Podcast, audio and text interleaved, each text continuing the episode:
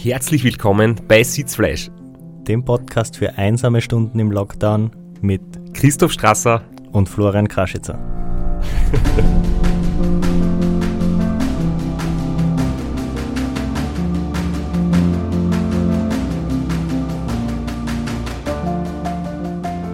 Deine Begrüßungen werden immer kreativer. ja, ich kann ja nicht davon ausgehen, dass den Soundcheck vom letzten Mal, dass der das tatsächlich in die Episode geschafft hat. Aber ich muss sagen, ähm, die letzte Episode, die du mit dem erotischen Podcast angekündigt hast, ich habe dann auch wirklich Zuschriften gekriegt, ähm, E-Mails, dass diverse Frauenherzen sehr auf deine Stimme abfahren. Also du hast da gar nicht zu viel versprochen. Naja, dann machen wir gleich weiter damit. mit erotischen Stimmen und harten Fakten zum Race Around Austria. Zum Race Around Austria, kurzer Rückblick. Wir sind jetzt im allerletzten Teil des Race Around Austria. Wir haben schon circa 2000 Kilometer absolviert und befinden uns jetzt mitten in der letzten Nacht, wo es nur darum geht, den Fützensattel, den Dirndner Sattel zu schaffen, zu überstehen und dann von Bischofshofen über Hallein ins Ziel zu fahren und wo es auch für die Crew darum geht, wach zu bleiben und nicht im Sekundenschlaf da hinten im Auto irgendein Plätzchen zu machen. Und wir haben das ja ganz gut hingekriegt. Also die absolut schwierigste Phase vielleicht im ganzen Rennen, nämlich die erste Hälfte der Nacht bei Starkregen, bei Köthen, durch äh, das ebene Gebiet von Wörgl bis Lofer und Saalfelden haben wir irgendwie geschafft. Da hast du absolut wahrscheinlich gleich kämpft wie ich. Komplett am Limit. Und wie wir dann wirklich Saalfelden erreicht haben und es geht in den letzten, ja, man kann sagen Doppelanstieg, in den zusammenhängenden Doppelanstieg aus Filzensattel und Dirndner-Sattel, da ist nicht nur durch meine Viers und meinen Kopf, sondern auch durch die Crew wieder rückgegangen und die letzte Energie ist mobilisiert worden. Ja, das ist ein schwerer Berg, trotz allem. Und er ist besonders schwer, weil er einfach noch 2000 Kilometer kommt und das ist immer ein Kampf. Aber irgendwie auch so ein so ein Gefühl von, jetzt hat man es geschafft. Das, was du am wenigsten gern hörst, ist, jetzt sind wir gleich da. Ja, und jetzt ist es nicht mehr weit. Wenn es das zu mir sagt, gibt es zwei Möglichkeiten, je nachdem, wie ich gerade aufgeregt bin. Entweder ich wäre super krantig und aggressiv, weil ich das nicht hören will, oder es ist die abgeschwächte Form von, von schlechter Laune und das macht mich ein bisschen munter und motiviert. Aber in dem Fall war es auch wieder so, dass ähm, bekannter Radlkollege Stückel zu Fuß mitgelaufen ist im Anstieg. Das hat mich motiviert, das äh, hat mich auch wieder munter gemacht und einfach auch die Aussicht. Das ist im Prinzip von Bischofshofen, da weiß ich ganz genau, es sind noch etwa drei Stunden bis ins Ziel und da ist das einfach wirklich schon greifbar. Man hört es auch daran, dass da jemand eine Zeit lang mitlaufen kann, dass das Tempo jetzt nicht mehr so hoch ist, aber du hast da die Zeit ausgeschrieben. Genau, ich habe mir jetzt die Zeit nicht ausgeschrieben, sondern die Durchschnittsleistung, weil bei der Zeit wisst jetzt nicht, ob wir es am richtigen Zeitpunkt gestoppt haben. Das Segment quasi, nachdem ich kein, kein großer Strava-Nutzer bin, habe ich jetzt mit Segmente auch nicht so viel am Hut. Aber ich bin diesen Pfützensattel-Anstieg noch mit 181 Watt gefahren und es hat sich angefühlt wie echt schnell aufgefahren und richtig Gas geben und ordentlich aufs Pedal drucken, aber halt die nackten Zahlen 180 Watt ist halt echt wenig. Das ist wirklich wenig und vor allem in einem, in einem steilen Anstieg, das ist halt gerade so, dass, dass du nicht umkippst. Also viel langsamer kannst du eh nicht mehr fahren. Physikalisch gesehen, aber körperlich gesehen geht es halt auch nicht mehr viel schneller in dem Moment. Die Feinspitze werden es vielleicht gemerkt haben, wir beschränken uns darauf, den Filzensattel zu, zu nennen, weil es kommt da kein, äh, danach eine kurze, äh, eine kurze Abfahrt und danach ein kleiner Gegenanstieg. Und das hat so einen speziellen Namen, mit, der wird so speziell im Dialekt ausgesprochen. Da, da begeben wir uns nicht auf dieses Terrain und versuchen das richtig auszusprechen. Deswegen, jetzt habe ich es versucht, deswegen Filzensattel und danach ein kleiner Gegenanstieg, belassen wir es einfach dabei. Ja, da sagen wir, er heißt Berndner Sattel so wie wir sagen, und ich glaube, geschrieben hast es die Entner Sattel. Und wie man einfach sagt, Hochkönig ist auch okay, weil das ist der große, berühmte Berg daneben. Jedenfalls geht es von dort in einer geilen Abfahrt nach Bischofshofen, die wir aber in der Nacht nicht genießen haben können, weil es kalt war, nass war und stockfinster, weil, wir erinnern uns, unser Zusatzscheinwerfer, den haben wir nicht mehr zum Laufen gebracht. Aber zum Glück hat die Handbremsen jetzt gehalten. Das hat keine weiteren Probleme gemacht. Äh, in die letzten 24 Stunden sind wir mit, oder seid ihr mit leicht angeschlagenen Handbremsen, habt das Auto immer wieder in Schwung gehalten. Und von Bischofshofen weg fängt für mich immer sowas an wie ein Süßsprint. Da weiß ich, ich bin am Berg sicher nicht der Schnellste im, im steilen Anstieg, aber von Bischofshofen kommt dann wieder ein längeres Flachstück, ein, ein flacher Anstieg auf dem Pass Lueck, wo man ordentlich Gas geben kann, weil es nur minimal steigt. Und dann geht es halt so wellig dahin mit zwar noch einige Höhenmeter, aber keine gravierenden Anstiege mehr. Und bei diesen sozusagen unter Anführungszeichen Süßsprint über ungefähr drei Stunden habt ihr mir immer wieder noch probiert, so richtig zu motivieren. Und es hat nicht immer so ganz einwandfrei funktioniert, weil wenn der Max die von hinten anschreit und sagt, du sollst einmal gescheit drucken, dann kommt es unter Umständen vor, dass du in deiner Verwirrtheit komplett was falsch verstehst und dann zum Bocken anfängst und mit uns zum Streiten. Ich kann mich noch erinnern, ich habe mir einfach gedacht, was will jetzt der Max von mir? Warum redet er was von Intervalltraining und jetzt geht das Intervall los? Also, das ist die gut gemeinte Botschaft, die ist bei mir komplett falsch angekommen immer gedacht, ich muss da jetzt vier Minuten All-Out-Intervalle fahren und habe mich natürlich quergelegt und protestiert, weil ob der Max jetzt völlig irre ist, dass mir jetzt Intervalle verordnet am Schluss. Und ich habe irgendwie gesagt, ja, ich, kann so gut wie es geht fahren, aber Intervalle fahre jetzt sicher nicht. Und ihr könnt es mir mal gern haben. Und das ist jetzt im Nachhinein für uns natürlich lustig, aber sowas kann da mit einer weniger eingespielten Crew, mit einer Crew, die einen Athleten nicht so gut kennt, kann da das Rennen komplett verhageln. Es ist schon oft vorkommen, dass Athletinnen auf den letzten 100 Kilometern irgendwelche Aussetzer gehabt haben und gestreikt haben und nicht mehr weitergefahren sind. In dem Fall haben wir dann wirklich eine halbe Stunde auf dich eingeredet und dir erklärt, dass der Max nur gesagt hat, du sollst Ovi drucken. Keiner hat irgendwas von Intervallen gesagt und wir wollen dir auch nicht mehr schinden, wir wollen einfach nur mehr, dass du ins Ziel fährst. Aber das hat, hat eine Zeit lang gedauert, bis das angekommen ist ja, klassisches Missverständnis, das ja durch Schlafentzug passiert und weil halt der Max sonst für mich die Bezugsperson ist für Trainingsplan, für Intervalltraining und für äh, Vorgaben, die er mir gibt, habe ich jetzt einfach das quasi in den Mund gelegt, dass er mir wieder Intervalle verordnet, was natürlich gar nicht so war. Aber generell die, die Geschichte mit Fertigfahren so Arenen und am Schluss nochmal Gas geben und überhaupt ein starkes Finish hinzulegen, das ist etwas, wo ich viele Jahre immer wieder Probleme gehabt habe. Wenn ich zurückdenke, mein allererstes Rennen, was über 24 Stunden hinausgegangen ist, war das Race Around Slovenia 2007. Und damals, da hat es natürlich noch nicht so die Hilfsmittel gegeben mit GPS-Tracking und ähm, einem detaillierten Routebook und Höhengrafiken. Da war ihm in der Streckenbeschreibung drinnen, dass es auf die letzten 40 Kilometer von der letzten Time Station quasi nur mehr bergab geht bis noch bis ins Ziel, das war im in Postoina. Und dann ist dort wieder 10 Kilometer vor dem Ziel so ein Anstieg gekommen mit gerade mal 60 Höhenmeter.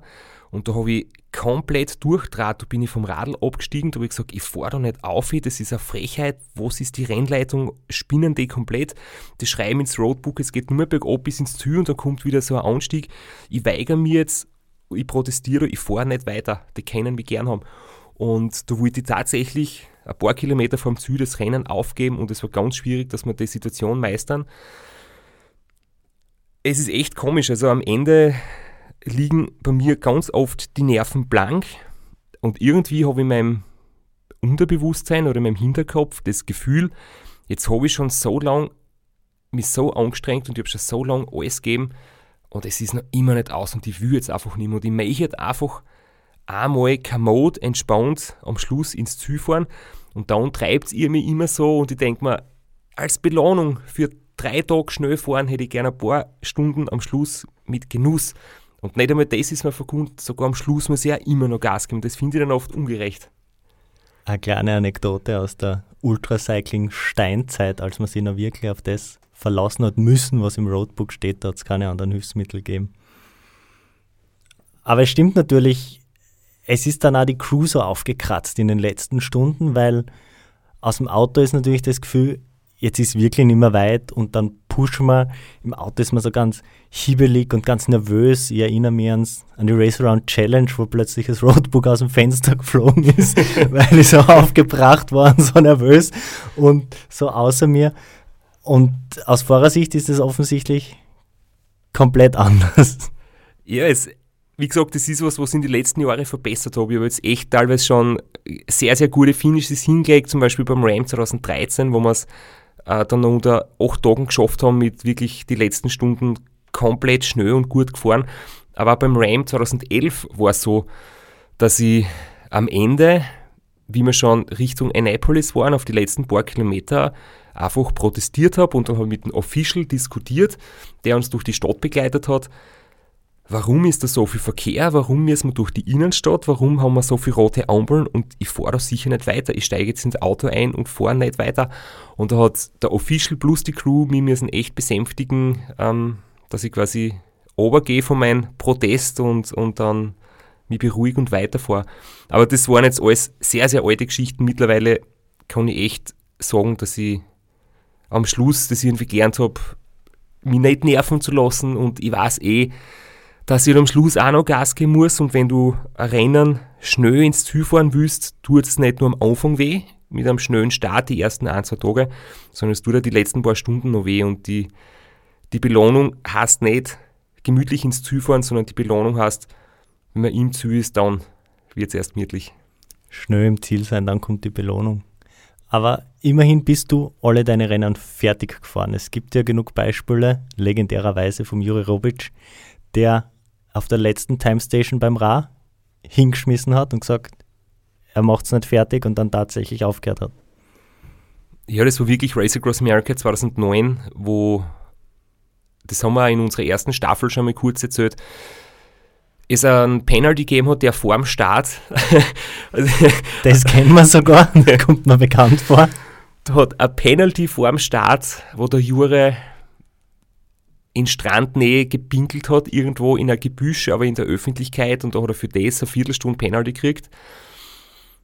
Das hat ihm dann ganz am Ende quasi das Rennen kostet, weil er war tatsächlich mit dem Danny Wiss gleich auf, Kopf an Kopf und dann hat die Viertelstunde Penalty das Rennen entschieden. Und weil der Jure der Meinung war, dass der und auch weitere Penalties, die er gehabt hat, nicht gerechtfertigt waren, hat er dann am Ende statt einen traumhaften zweiten Platz ins Ziel zu fahren, einfach protestiert und ist ausgestiegen.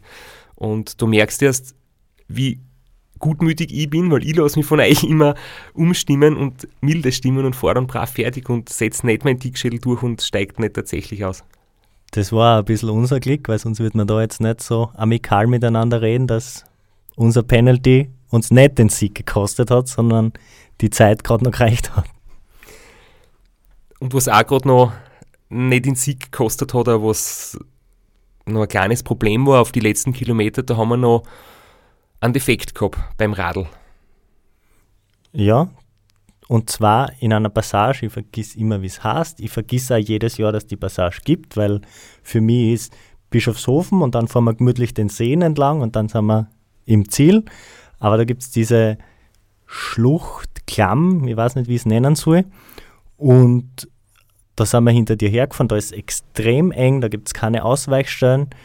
Zum Glück war kein Verkehr, es hat gerade zum Dämmern angefangen.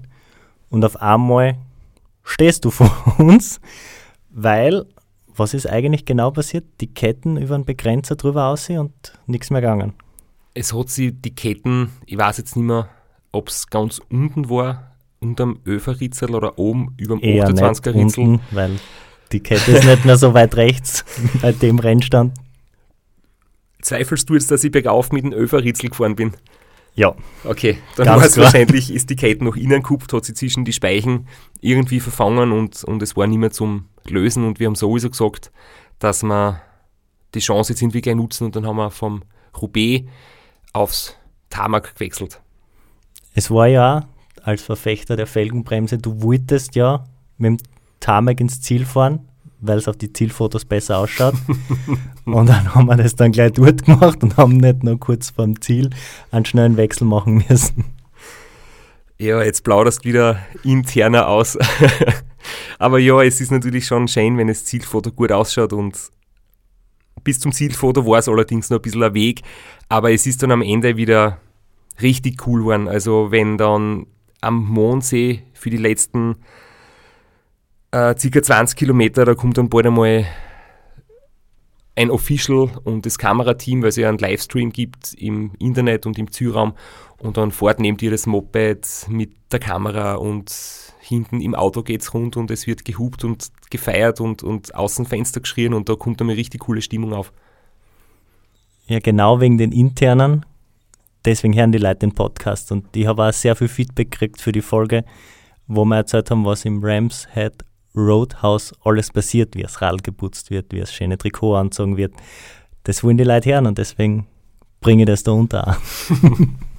Na, passt eh, passt eh, passt gut. Wir haben auch schon Rennen gehabt, wo wir noch auf den Zeitfahrer umgestiegen sind und auf die Scheiben, weil das das Gerät deiner Wahl war fürs Zielfoto. Also je nachdem, je nach Stimmung, aber in dem Fall hat es super passt, haben wir es gleich mitgemacht. Für die letzten 20 Kilometer habe ich 40 Minuten braucht. Also das war nochmal ein 30er Schnitt, wo es ein bisschen bergauf gegangen ist. Auch. Also ich behaupte mal, wenn du noch 2135 Kilometer für die letzten 20 Kilometer nochmal über 30 Schnitt fährst, dann darf man schon ein schnelles Radl nehmen. Und da ist es dann schon authentisch, dass man mit einem schnell ausschauenden Radl ins Ziel fährt. Ja, und weil wir es schon ansprechen, die Zeiten, den Kilometerstand, wir haben die letzte Episode beendet mit dem Duell gegen die Nicole Reist. Wir haben am Filzensattel 39 Minuten Rückstand gehabt. Wie hat sich der entwickelt? Wie ist, dann da, wie ist das Duell weitergegangen? Das Duell ist ja ein bisschen von euch, ich sage jetzt mal, erfunden worden, weil eigentlich ist ja das total was anderes. Die Nicole ist einen Tag früher gestartet, fährt in der Damenwertung, aber es wäre halt angedacht gewesen, dass mich das zusätzlich motiviert.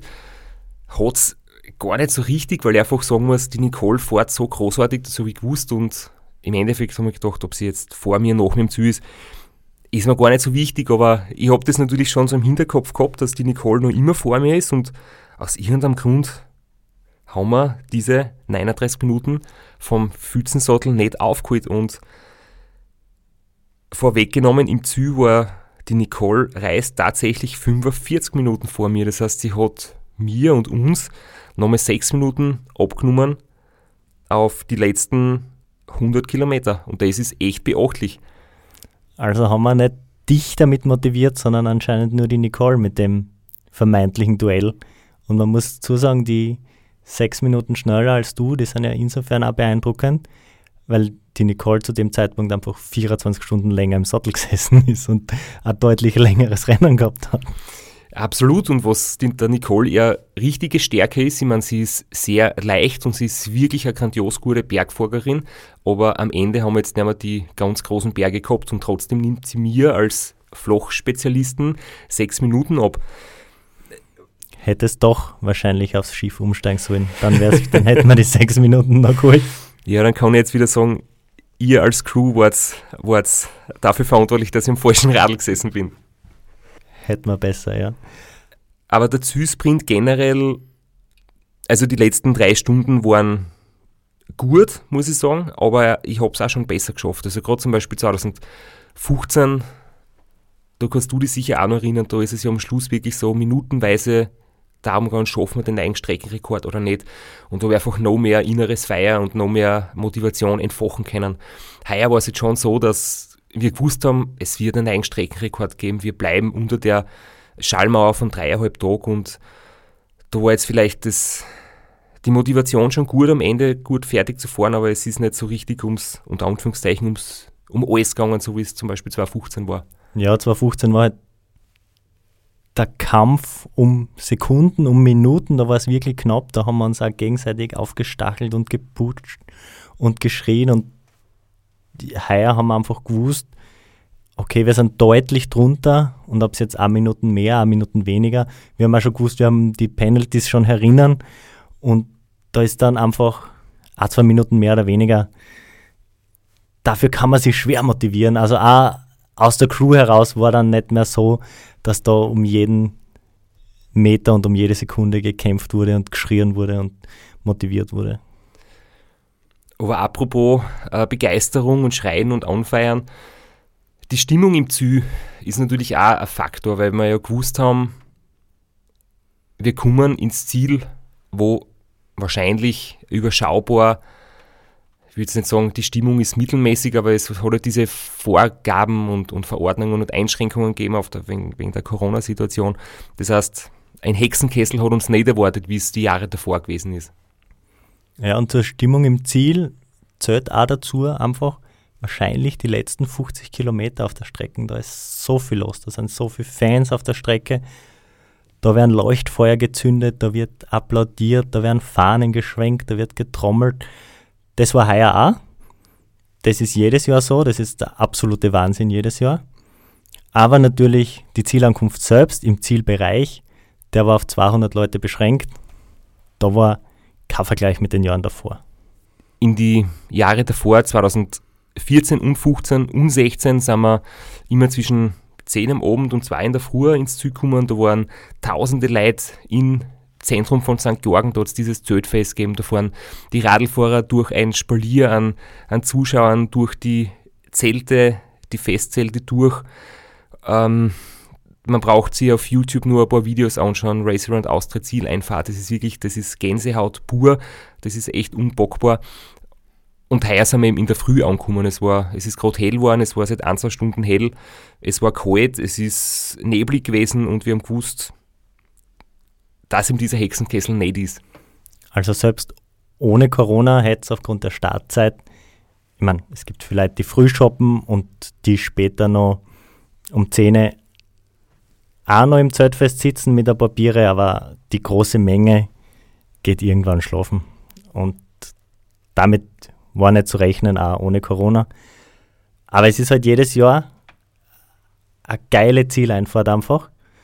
Und auch für die Crew super, wenn man dann vom Zielbereich, von der Champagnerdusche mit den Christoph Strasser Jacken durchs Zeltfest geht, dann kommt man am anderen Ende nicht nüchtern an und hat, hat noch immer ein volles Geldbörsel.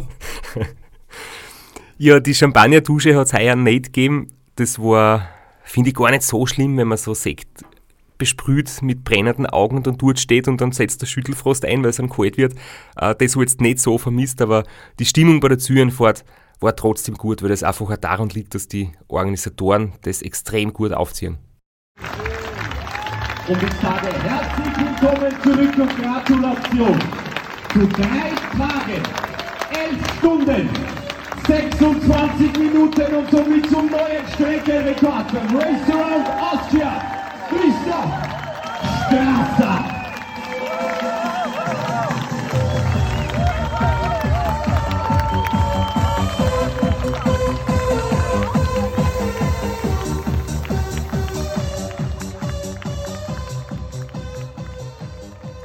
Da reden wir aber immer vom Showziel.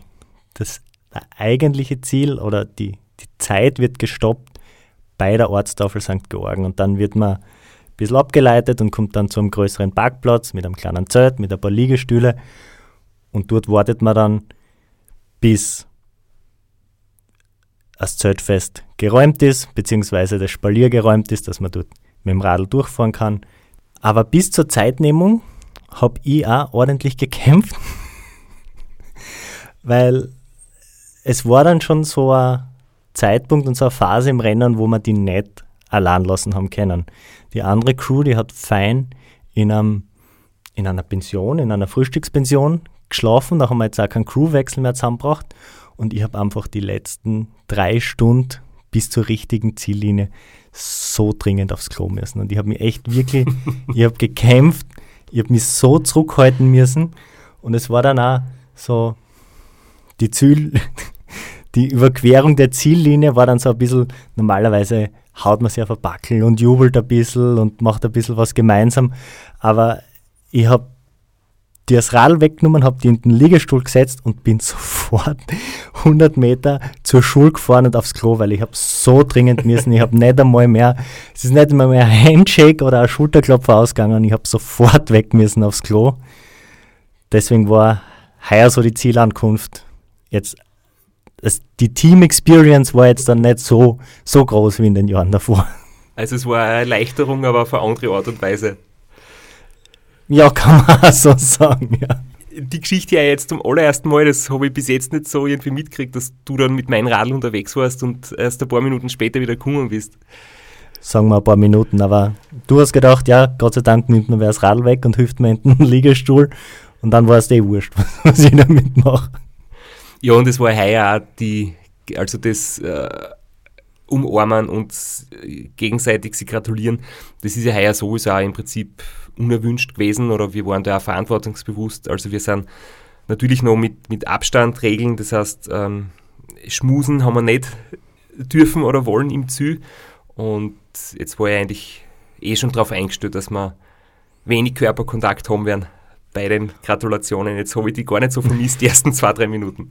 Und wir waren auch super vorsichtig, das muss ich auch dazu sagen, weil wir haben ja bis zum Schluss, habe ich wieder nicht aufpasst, beim Teammeeting habe ich, was weiß ich, war mit meinen Gedanken woanders und wir haben bis zum Schluss nicht hundertprozentig gewusst, wie jetzt diese Zieleinlauf ablaufen wird und sind dort einmal gesessen mit Masken und äh, wollten ja keinen dritten Penalty kassieren. Und erst wie der Rennleiter zu mir gesagt hat, jetzt hat safe, ihr kriegt kein Penalty, die Zeit ist offiziell, dann war so ein bisschen nochmal die Erleichterung. Und dann haben wir uns schon gratuliert und abgeklatscht und auf die Schulter geklopft, aber bis dahin war auch so ein bisschen noch der letzte Rest Spannung da, damit wir das Jahr nicht verkacken, dass ich weiterhin sagen kann, fehlerfrei seit dem Start als Teamchef. Direkt nach der Ziellinie habe ich wirklich so sind mir schon einige Emotionen hochgekommen. Also da habe ich mal für mich selbst so realisiert, was das jetzt gerade bedeutet und wie genial das gelaufen ist. Da habe ich ein paar Freudentränen oder einfach Tränen verdruckt.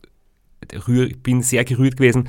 Man hat es vielleicht nicht gesehen, weil ich noch die Brühen aufgehabt habe. Und dann sind wir ein paar hundert Meter nachher äh, bei dieser Platzl angekommen, wo eben die, die Sitze und die Liegestühle vorbereitet sind, wo man normalerweise nur ganz kurz wartet, bis man dann auf die Bühne fährt, in das Showziel, wo der Moderator wartet und die Musik gespielt wird. Aber heuer hat es etwas länger dauert, bis dann quasi von der Ziellinie wir richtig ins Ziel gefahren sind, weil da ein bisschen was dazwischen gekommen ist. Und das gibt ja auch Zeit zu reflektieren, weil ich habe das in den letzten Jahren immer beobachtet. Kein Mensch ist so einsam als derjenige, der so ein Rennen beendet, weil das ist ein Ziel, das man sich selber setzt das man mit anderen erreicht, aber das man dann im Endeffekt dann auch allein geschafft hat. Und dann fällt das ab und dann muss halt jeder mit sich selbst damit ein bisschen umgehen, wie geht es weiter, jetzt habe ich das erreicht, was bedeutet das für mich? Und das ist dann immer so, da lässt man die auch immer ein bisschen allein, weil das ist schon so ein einsamer Moment. Das ist auch wirklich cool, dass das Fingerspitzengefühl da ist, weil so diesen Moment kannst äh, zwei, drei Tage später nicht mehr so richtig erleben. Also du brauchst jetzt wirklich, wenn du ins Ziel kommst, ein paar Minuten für dich und dann ist man eh froh, wenn man quasi die Emotionen irgendwie intensiv spürt und dann nach ein paar Minuten ist man halt lieber, es wird jetzt dann Spaß gemacht und gefeiert und Geschichten erzählt und Anekdoten austauscht und dann herrscht wieder die super Stimmung. Und eine super Anekdote ist dann anschließend passiert.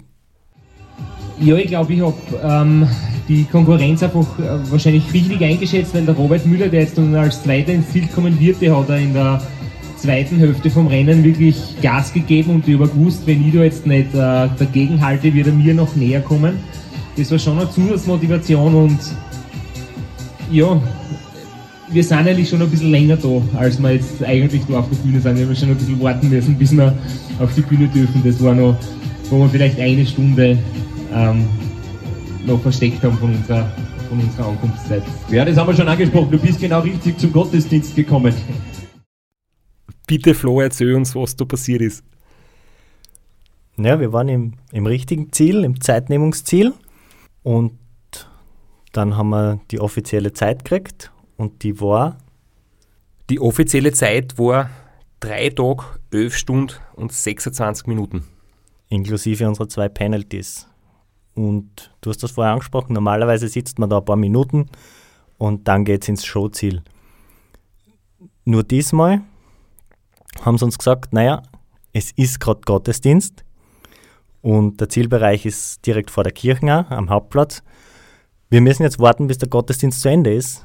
Und es hat über eine Stunde gedauert, wo wir dann da am Parkplatz in den Liegestühlen gesessen sind und nur gewartet haben, bis, bis wir dann endlich ins Showziel dürfen. Und es war für dich, glaube ich, nicht so angenehm, weil du bist ziemlich abgekühlt und müde geworden. Es war eben kurz vor 8 Uhr und wir haben wirklich warten müssen, bis der Pfarrer mit seiner Predigt fertig war. Ich bin dann halt, es war dann im Prinzip eh witzig, wir haben es mit, mit Humor genommen und eigentlich uns über die absurde Situation ziemlich abgehaut und wir haben irgendwie einen Spaß gehabt, aber dann ist mir bewusst worden, als es Kassen hat, die Kirchen ist aus, quasi grünes Licht vom Fahrer und wir dürfen jetzt reinfahren auf die Bühne. Da habe ich gemerkt, nach einer Stunde sitzen ist es gar nicht mehr so leicht, für die letzten paar hundert Meter aufzusteigen aufs Radl. Und es gibt ja diese Rampe. Beim Start fährst du eine drei Meter lange Rampe, ziemlich steil obi. Bei der Zieleinfahrt musst du die gleiche steile Rampe wieder drei Meter bergauf fahren. Wenn du da mit Schwung daherkommst, gerade im Radlrhythmus bist, ist es auch schon gar nicht so ohne, noch drei oder vier Tage Radfahren. Aber es ist zum Aufpassen, aber es geht. Aber an dem Tag bin ich echt, ich habe so Angst gehabt, dass es mich von dieser Rampe abwirft. Und ich bin halt da gerade irgendwie aufgekommen und oben habe ich sofort ausgeklickt und dann hast du mich gleich quasi gestützt und, und äh, mir geholfen, dass wir dann die letzten paar Meter zu Fuß vier gehen, bis eben der Moderator uns dann richtig empfangen hat. Da habe ich nochmal kurz mal gedacht, jetzt bitte nicht blamieren du willst nicht das Radlrennen gewinnen rund um Österreich mit einem eigenen Streckenrekord und dann schmeißt die von der Zielbühne. Das wäre ziemlich peinlich gewesen. Ja, nicht nur peinlich, auch wahrscheinlich schmerzhaft, weil ich bin da unten gestanden, habe das gesehen, bin heldenhaft gleich aufgesprungen. Wer den Livestream gesehen hat, hat meinen Auftritt gesehen. Du bist ja nur mit einem Fuß ausklickt, den zweiten hast du ja schon fast nicht mehr rausgekriegt und bist dann in die Richtung, wo du nur einklickt warst, hast schon einen ziemlich weiten Richtung gehabt in die Richtung und wärst fast umgeflogen, dann haben wir die gerade noch, noch erfangen und das ist ja leider letztes Jahr beim Restaurant Austria sind diese Sitzsäcke, diese Styroporsäcke, die normalerweise rund um diese Rampe liegen, verschimmelt und jetzt sind keine gelegen. Also es wäre dann wirklich ein Meter direkt auf die Pflastersteine gegangen. Zum Glück ist nichts passiert. Ja, mit abgekühlten Knien, kalten Muskeln, wo dann schon ein bisschen die Schmerzen kommen, ist es wirklich nicht lustig, dort aufzufahren. Aber trotzdem, die Stimmung im Ziel war cool. Und zur gefährlichen Auffahrt und zum nicht blamieren haben wir vielleicht eine, eine kleine Anekdote zum Erzählen. Der Philipp, wir verschweigen jetzt den Nachnamen aus äh, Datenschutzgründen und weil wir ihn jetzt da nicht blamieren wollen. Ähm, Beziehungsweise er uns noch weiter.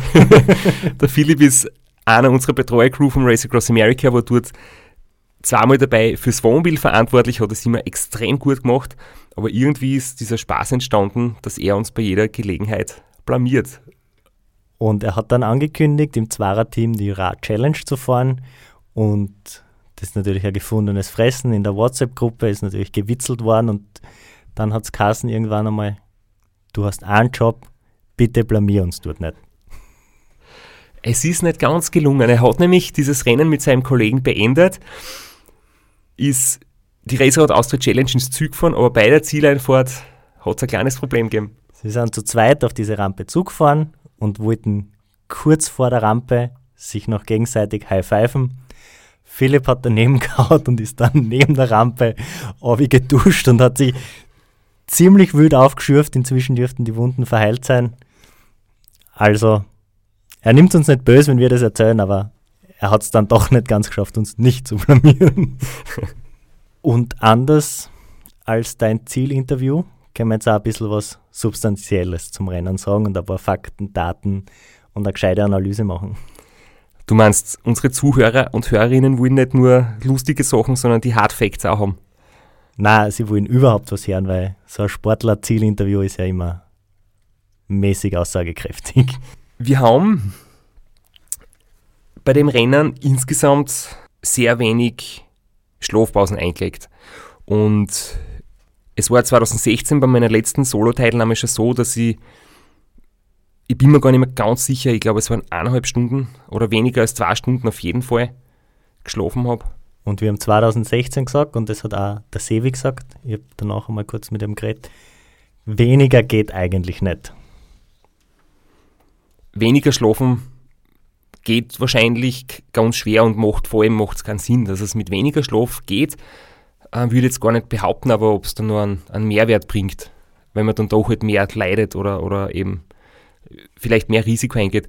Erstaunlich ist aber schon, das können wir vielleicht auch noch kurz erwähnen, der Sieger aus dem Jahr 2017 hat laut seinen eigenen Aussagen und seinen Berichten noch deutlich weniger geschlafen. Der hat im Prinzip das ganze Rennen fast gar nicht geschlafen, bis auf einen Powernap.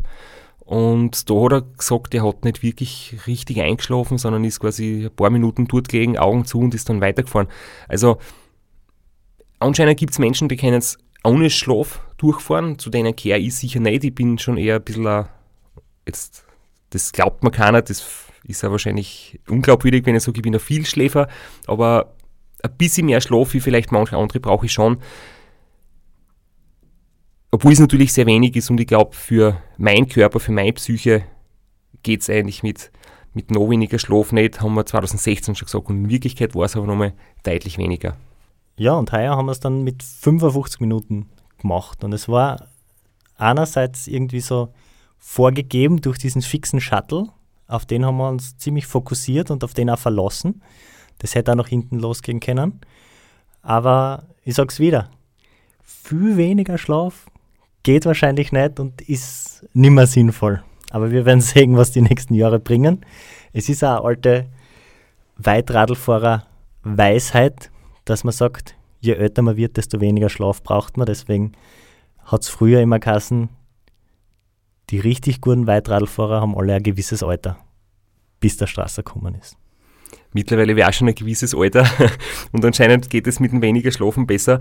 Was das mit der Schlafmenge auch noch beeinflusst hat, war, dass der Start heuer am Abend war und wir sind ganz in der Früh ins Ziel gekommen. Das heißt, wir haben dreieinhalb Tage braucht, aber es waren eigentlich drei Tage und vier Nächte. Und in den anderen Jahren war der Start in der Früh und wir sind spät auf Nacht ins Ziel gekommen. Das heißt, da waren es vier Tage und drei Nächte. Und das macht schon nochmal einen, einen deutlichen Unterschied. Wobei man eigentlich, wenn man das so hart denken würde, vier Nächte sind schlecht, da braucht man mehr Schlaf. Und ich glaube, es wäre so gewesen, nur das, das beeindruckt mich jetzt dann auch wirklich selber, wenn ich mir nur die Zahlen anschaue. Wir haben von diesen vier Nächten sind wir drei komplett durchgefahren. Wir haben nur in der zweiten Nacht diesen Powernap gemacht und haben alle drei anderen Nächte komplett durchbissen, weil die Schlafphase war ja ähm, am Vormittag, die im Shuttle. Und wie hart das war, das kann man sich in den vergangenen Episoden anhören. Das war ein ständiger Kampf, da wach zu bleiben. Vor allem in den Nächten 2, 3 und 4. Ich habe jetzt natürlich auch noch die Leistungswerte vom ganzen Rennen mir ausgesucht. Es waren insgesamt 26,3 kmh Schnitt und durchschnittliche Leistung von 204 Watt, also die Normalized Power. Der Puls war auf 117 durchschnittlich und der Training Stress Score war 2044. Und das ist ein Begriff oder eine Zahl, die kennt man aus der Trainingsdokumentation, aus in diversen Softwareprogrammen, zum Beispiel Training Peaks, das ich verwende. Da wird eben das gerechnet und das heißt, ganz grob erklärt, 100 Punkte Training Stress Score ist, wenn du eine Stunde absolut maximal an deinem Limit fährst. Wenn du eine Stunde gemütlich fährst, Grundlagenbereich, bist du so bei 30 bis 40 Training Stress Score. Und ich habe bei meinen besten 24-Stunden-Rennen meistens einen einen TSS-Wert gehabt von ca. 1000. Das heißt, das entspricht 10 Stunden Einzelzeit fahren oder 72 Stunden Grundlagentraining, wenn man jetzt sagen will, diese 1000 Punkte. Oder eben 24 Stunden, das meiste, was da geht. Das heißt, das Racer und Austria ist circa so hart wie zwei absolut maximal gefahrene 24-Stunden-Rennen direkt hintereinander. Beziehungsweise, um das für Hobbyfahrer ein bisschen aufzumachen und ein bisschen größer zu machen, das Feld, das ist ein richtig, richtig hartes Trainingsmonat. Ist ungefähr TSS von 2000. ja, benutzt du den eigentlich auch für dich, wenn du, wenn du deine Trainings dokumentierst und hochladest und anschaust und auswertest? Ich schaue mal an. Aber es ist jetzt nicht so, dass der mein Leben bestimmt. Okay. Na, für mich ist das schon ein ein ganz wichtiger Wert. Also so, bei mir haben die durchschnittlichen Trainingswochen ca. 1000 Training Stress Score. Und in einem Trainingslager kann es 1500 oder 2000 in der Woche sein.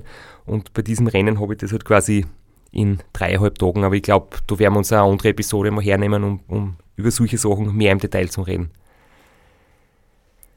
Was uns dann noch fehlt, ein Endergebnis. Ein Endergebnis fehlt uns noch. Ich würde jetzt auch gerade noch erwähnen, wie viel wir verbraucht haben, zum Beispiel an Essen und Trinken. Also wie viel Kalorien ihr mir zugeführt habt. Du hast, beziehungsweise wir haben dir 33.000 Kalorien zugeführt. Das sind ein bisschen über 11.000 pro Tag. Das ist eine ordentliche Menge, wenn man sich das vorstellt. Es gibt, glaube ich, irgendwo auf deiner Webseite in den Tiefen deines Facebook-Profils ein Foto von dir mit einer Tagesration an 11.000 Kalorien vom RAM, was das in Bananen wäre. Und das ist ein ordentlicher Haufen. Und das, wenn man das sieht, dann versteht man auch, warum man bei so einem Rennen auf Flüssignahrung zurückgreift. Weil es einfach simpel ist, weil es im Endeffekt für, weil es für 81 Stunden Radlfahren 81 Flaschen in Schuhe sind. Das heißt, es ist sehr einfach, das Konzept umzusetzen. Dazu das Kohlenhydrat, Elektrolytgetränk, wo auch nochmal ordentlich ähm, Kalorien drinnen sind und es ist einfach mit fester Nahrung. Wir haben ja vorher mal geredet, dass ich im ganzen Rennen nur einmal am Klo war und das macht auch einen großen Unterschied. Und es wäre mit fester Nahrung, du würdest permanent Klopausen einlegen müssen und ja, für die Verdauung wäre es halt einfach ein Wahnsinn. Aber apropos WC-Pausen, wir haben ja das in einer der vorigen Episoden erwähnt, dass wir beim ersten Powernap die Hosen nicht gewechselt haben. Und dann haben wir noch erzählt von der WC-Pause auf der Billerhöhe oben, von der zweiten Schlafpause. Wie viel von die Hosen haben wir dann im Endeffekt braucht, weil ich habe ja pro Tag im Prinzip auch Hosen geplant und man sollte ja aus Hygienegründen re regelmäßig die Hose wechseln, damit man keinen offenen Hintern kriegt. Wir haben auch bei der zweiten Schlafpause die Hose nicht gewechselt und sind dann im Endeffekt mit einer Hosen das ganze Rennen gefahren und haben vier unbenutzte, ungebrauchte, frisch gewaschene Hosen wieder zurück ins Ziel genommen. Wir haben viel zu viel mitgehabt, wir hätten noch deutlich einsparen können, aber es war so lustig, weil in der, in der ersten Schlafphase, du denkst so, 20 Minuten eigentlich, da zieht man sich nicht einmal aus, da habe ich, wenn überhaupt, gerade den Höhen abgenommen und mich hingelegt, die Schuhe anlassen, aufgestanden, Höhen auf und weiter. Und bei der Klopause haben uns ja, es war kalt, ich habe eh gar nicht so geschwitzt, geregnet hat es auch und, und neue Hosen bringt nichts, weil ich eh sofort wieder nass. Und irgendwie, ohne jetzt das bewusst zu machen, gell, sind wir im Ziel draufgekommen, hoppala, irgendwie, die Hosen ist immer noch die gleiche. Ja, ein Helm nimmst du ab zum Schlafen, weil sonst 20 Minuten mit Helm schlafen, dann hast du fixer Schirmersnack, dann wäre das Rennen beendet. Aber das Witzige ist ja eigentlich, okay, auch Klopause, kann man schon nochmal weiterfahren mit der gleichen Hosen, aber es hat ja so viel geregnet. Aber bevor es unangenehm worden ist, ist die Hosen immer wieder auftrocknet und es war nie mehr notwendig, die Hosen zu wechseln. Ist so jetzt keine perfekte Überleitung, aber wir könnten von der Hosen jetzt zum Ergebnis kommen. also den ersten Platz haben wir jetzt eh quasi ausführlich besprochen. Zweiter geworden ist Robert Müller mit einer wirklich super guten Leistung, das von vielen vielleicht im Vorfeld nicht erwartet worden ist. Das war definitiv objektiv gesehen eine Überraschung, aber wir haben wir doch auf der Rechnung gehabt. Also ich glaube jetzt einmal, wir haben ein bisschen ein Gespür, wir haben ein bisschen Insiderwissen, auch wenn er der Robert zum ersten Mal sowas gefahren ist, hat man im Vorfeld einfach irgendwie gewusst, er ist nicht einer, der nur ein Poser ist, sondern der nur groß daherredet, nämlich ganz im Gegenteil. Er hat durch seine anderen Rennen schon andeutet, dass er definitiv gut sein wird und das war er. Ja, das sagen auch die Ultracycling-Beobachter, das hört man von der Race Across America und vom Race Around Austria immer, wenn der Straße einen auf der Liste hat, dann kriegt er einen guten Startplatz, weil dann kann man sich darauf verlassen, dass das ein guter Mann ist. In Robert seine Zeit für einen Rookie, für einen Debütanten, wäre exklusive aller Zeiten von Christoph Strasser ein Streckenrekord. Das heißt, er ist der zweitschnellste Mensch, der die Strecke bewältigt hat bisher. Drei Tage, 16 Stunden, 22 Minuten hat der Robert Müller braucht, also ziemlich genau fünf Stunden hinter mir. Und Ralf Diskeviskur hat sie im Vergleich zu seinem ersten Solo Ra von 2017 um viele Stunden verbessert und war ganz deutlich unter vier Tagen. Er ist nämlich gefahren. Drei Tage, 21 Stunden. Und das hat mich fast ein bisschen lad down für einen, für einen Ralf, weil ich habe mich selber dabei ertappt, dass ich mir denke, der Ralf ist zehn Stunden hinter mir. Ich hätte mir erwartet, dass es ganz ein hartes Rennen wird mit ihm.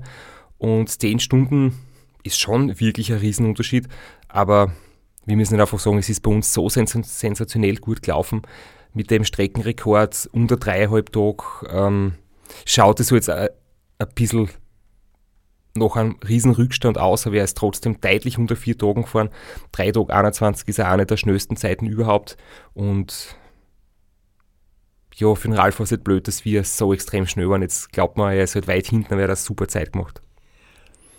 Und der Robert Müller hätte wahrscheinlich noch ein, zwei Minuten schneller sein können, wenn er seine Crew bei der letzten Schlafpause dabei gehabt hätte.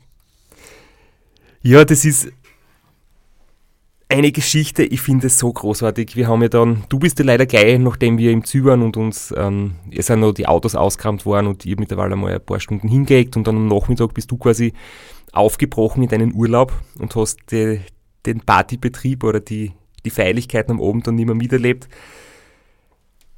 Nach der Siegerehrung sind wir mit Robert Müller und seinen Betreuern im Fahrerbereich gestanden, wo es eben noch Getränke gegeben hat und wir haben uns austauscht und Anekdoten austauscht und es war so cool. Die ganze Partie vom Robert sind absolut sympathische, lässige, faire und, und lustige Leute. Wir haben so einen Spaß gehabt miteinander, haben gut gefeiert und da sind nicht ein paar Anekdoten gekommen. Also der Robert hat tatsächlich Geschichten erzählt, wie schlecht es ihm gegangen ist am ersten Tag. Er hat Durchfall gehabt, er hat immer wieder aufs Klo gehen müssen. Er hat sich komplett falsch ernährt. Er hat eigentlich so richtig Rookie-Fehler gemacht zu Beginn. Und wir haben sie schon auch bei den Zwischenzeiten gesehen, er hat eigentlich von diesen fünf Stunden oder fast alles am ersten Tag eingebüßt und ist danach wirklich gleich schnell gewesen wie ich. Und ein weiteres Riesenproblem für ihn war halt der Schlafentzug. Und er hat erzählt, dass er auf die letzten Kilometer eben von Bischofshofen bis ins Zü hat er so ihre Sachen erlebt mit dem, mit dem Schlafdefizit. Er hat immerfort geglaubt, dass, es, dass er sich das Rennen nur einbüdert. Dann hat er eben geschaut, ob es irgendwo Aufsteller gibt, ob es Wegmarkierungen gibt, ob es Betreuerautos gibt, ob es eine Bandenwerbung gibt entlang der Strecken. Er hat alles nicht gefunden und hat sich gedacht, na, das Rennen gibt es in Wirklichkeit gar nicht, das büdert er sich nur ein. Und dann ist er tatsächlich schlafen gegangen. Seine Crew ist vorausgefahren, die haben was zum Essen gekauft. Er ist allein gewesen, hat erzählt, dass er komplett die Orientierung verloren hat und dass er dann einfach so in eine Pension eingekehrt ist und sich hingelegt hat. Aber die Geschichte sollten vielleicht die, die dabei waren, selbst erzählen. Weil das Großartige ist das, dass dann die Leute, die das mit dem Robert gemeinsam erlebt haben, uns dann eine wirklich eine Sprachnachricht geschickt haben, wo sie selber wirklich erzählen, was da genau passiert ist. Ja, also wir waren die zwei, die den Robert bei Restaurant Austria kurz vom Ziel, das waren glaube ich so 80 Kilometer vom Ziel, ja eigentlich per Zufall gesehen haben und haben also miterlebt, wie er total fertig war. Also der konnte kaum mehr auf dem Rad sitzen. Und äh, das war direkt bei uns am Hotel, weil wir haben dort eine Woche Urlaub gemacht. Und äh, dann habe ich gesagt, Aruba, komm, jetzt gehen wir hoch in unser Zimmerle, da kannst du jetzt mal eine Stunde lang ausruhen und dann kannst du schon weiterfahren. Gell? Ja. Und äh, Robert hat das dann tatsächlich gemacht. Er ist dann mit uns äh, aufs Zimmerle gegangen, hat sich hingelegt und ist, glaube ich, innerhalb von drei Sekunden eingeschlafen. Ja. Und wir sind dann wieder raus aus dem Zimmer und äh, wie, wie war es dann? Ja, ich habe immer versucht, irgendwie die Betreuer zu erwischen, weil ich wusste ja, die sehen, dass er nicht mehr fährt. Dann immer über Facebook geschaut, irgendwie versucht, eine Nummer rauszukriegen, nichts gefunden. Dann habe ich mich schon unten hingestellt, aber wir wussten ja auch, dass er weiterfahren muss und haben ihn nach fünf Minuten wieder aufgeweckt. Er hat gemeint, es war eine Dreiviertelstunde. Haben ihm noch versucht, ein bisschen die Hände zu wärmen. Er hat gesagt, meine Hände sind so kalt. Mhm, genau. Dann hat er nur noch gefragt, wo muss ich hin? Wir so da lang. Und er ist aufs Rad gestiegen und weitergefahren wie eine Maschine. Ja. Treten konnte er. Ja, und ein paar Minuten später ist er dann das Betreuerfahrzeug schon aus der anderen Richtung wieder zurückgekommen und dann haben wir gesagt, ja, der war jetzt ein paar Minuten bei uns und er sitzt schon wieder auf dem Radl und äh, alles ist gut. Und wir wussten auch, dass er, dass er ausreichend Vorsprung hatte und äh, ja, letztlich hat es ja dann geklappt, er war ja dann Zweiter und äh, alles war gut. Ja. Super. Danke. Großartige Geschichte, ja. einfach aus der Perspektive zu hören, es ist so witzig. Ja, ich, ich kann es einfach, wenn ich sehe, ich glaube, das gibt es gar nicht. Das ist doch wie aus einem Drehbuch in einem Film von einer Komödie. Das ist unfassbar. Vor allem, dass Leute, die diesen Sport mitverfolgen und wissen, dass es gar nicht gut ist, äh, quasi jetzt wen schlafen zu legen, wenn er da noch will, sondern eigentlich sollst du motivieren, dass er weiterfährt und sie legen ihm in ihr Hotelzimmer auf die Gefahr hin, dass ihn die Crew nicht findet. Also es ist absolut irre. Zum Glück ist es gut ausgegangen. Hat aber natürlich ein bisschen gekostet äh, an Stehzeit, weil das wollte man vielleicht nur ergänzen. Jetzt, wenn man sich so ein GPS-File anschaut, da wird immer ausgeworfen die Bewegungszeit und die Zeit in Bewegung. Und aus der Differenz kann man die Stehzeit herausrechnen und die war jetzt bei dir über dreieinhalb Tage, dreieinhalb Stunden. Also es war wahnsinnig effizient pro Tag im Prinzip eine Stunde Stehzeit. Das heißt, da ist jede Stopptafel dabei, da sind rote Ampeln dabei, da ist die Schlafpause dabei. Also das war wahnsinnig effizient. Und das ist auch das, was wir immer predigen. So lang wie möglich am Radl sitzen bleiben. Und da kann ich nur sagen, dass das wirklich ein Verdienst der Crew ist. Ihr habt mit dieser großartigen Crew-Leistung, ähm, sagen wir mal, die 21 Minuten gut gemacht, die wir durch Penalties angebaut haben. Sonst wäre nämlich eine theoretische Zeit von 3 Tagen, 11 Stunden, 5 Minuten rausgekommen. Aber ein bisschen Verbesserungspotenzial muss man sich ja einfach auch behalten. Sonst hat man keine Ziele mehr für die Zukunft. Was ich zum Robert Müller einfach nur sagen möchte, ist, was mich beeindruckt, er ist ja Elite-Rennfahrer, fährt normal Rundfahrten, hat er schon bei äh, diversen Mehrtagesrennen Sprinttrikots oder Bergtrikots gewonnen. Und er ist für mich einfach ein Faktor, der beweist, dass die körperlichen Fähigkeiten extrem wichtig sind, weil man hört so oft, dass es großteils im Kopf sich abspült und dass der Kopf wichtiger ist als der Körper. Beim Robert sieht man, körperlich ist der topfit als Rennfahrer und das ist einfach die Basis. Dass ähm, ein schwächerer Radfahrer mit starker Psyche wird nicht so eine Zeit hinbringen. Du musst ein Top-Athlet sein, super austrainiert sein und er hätte wahrscheinlich mit mehr Erfahrung oder mehr mentaler Fokussierung ein paar Minuten noch schneller sein können, aber grundsätzlich ist der Robert ein Beweis dafür, wie wichtig die körperliche Fitness ist in so einem Rennen. Das war das Race Round Austria 2020.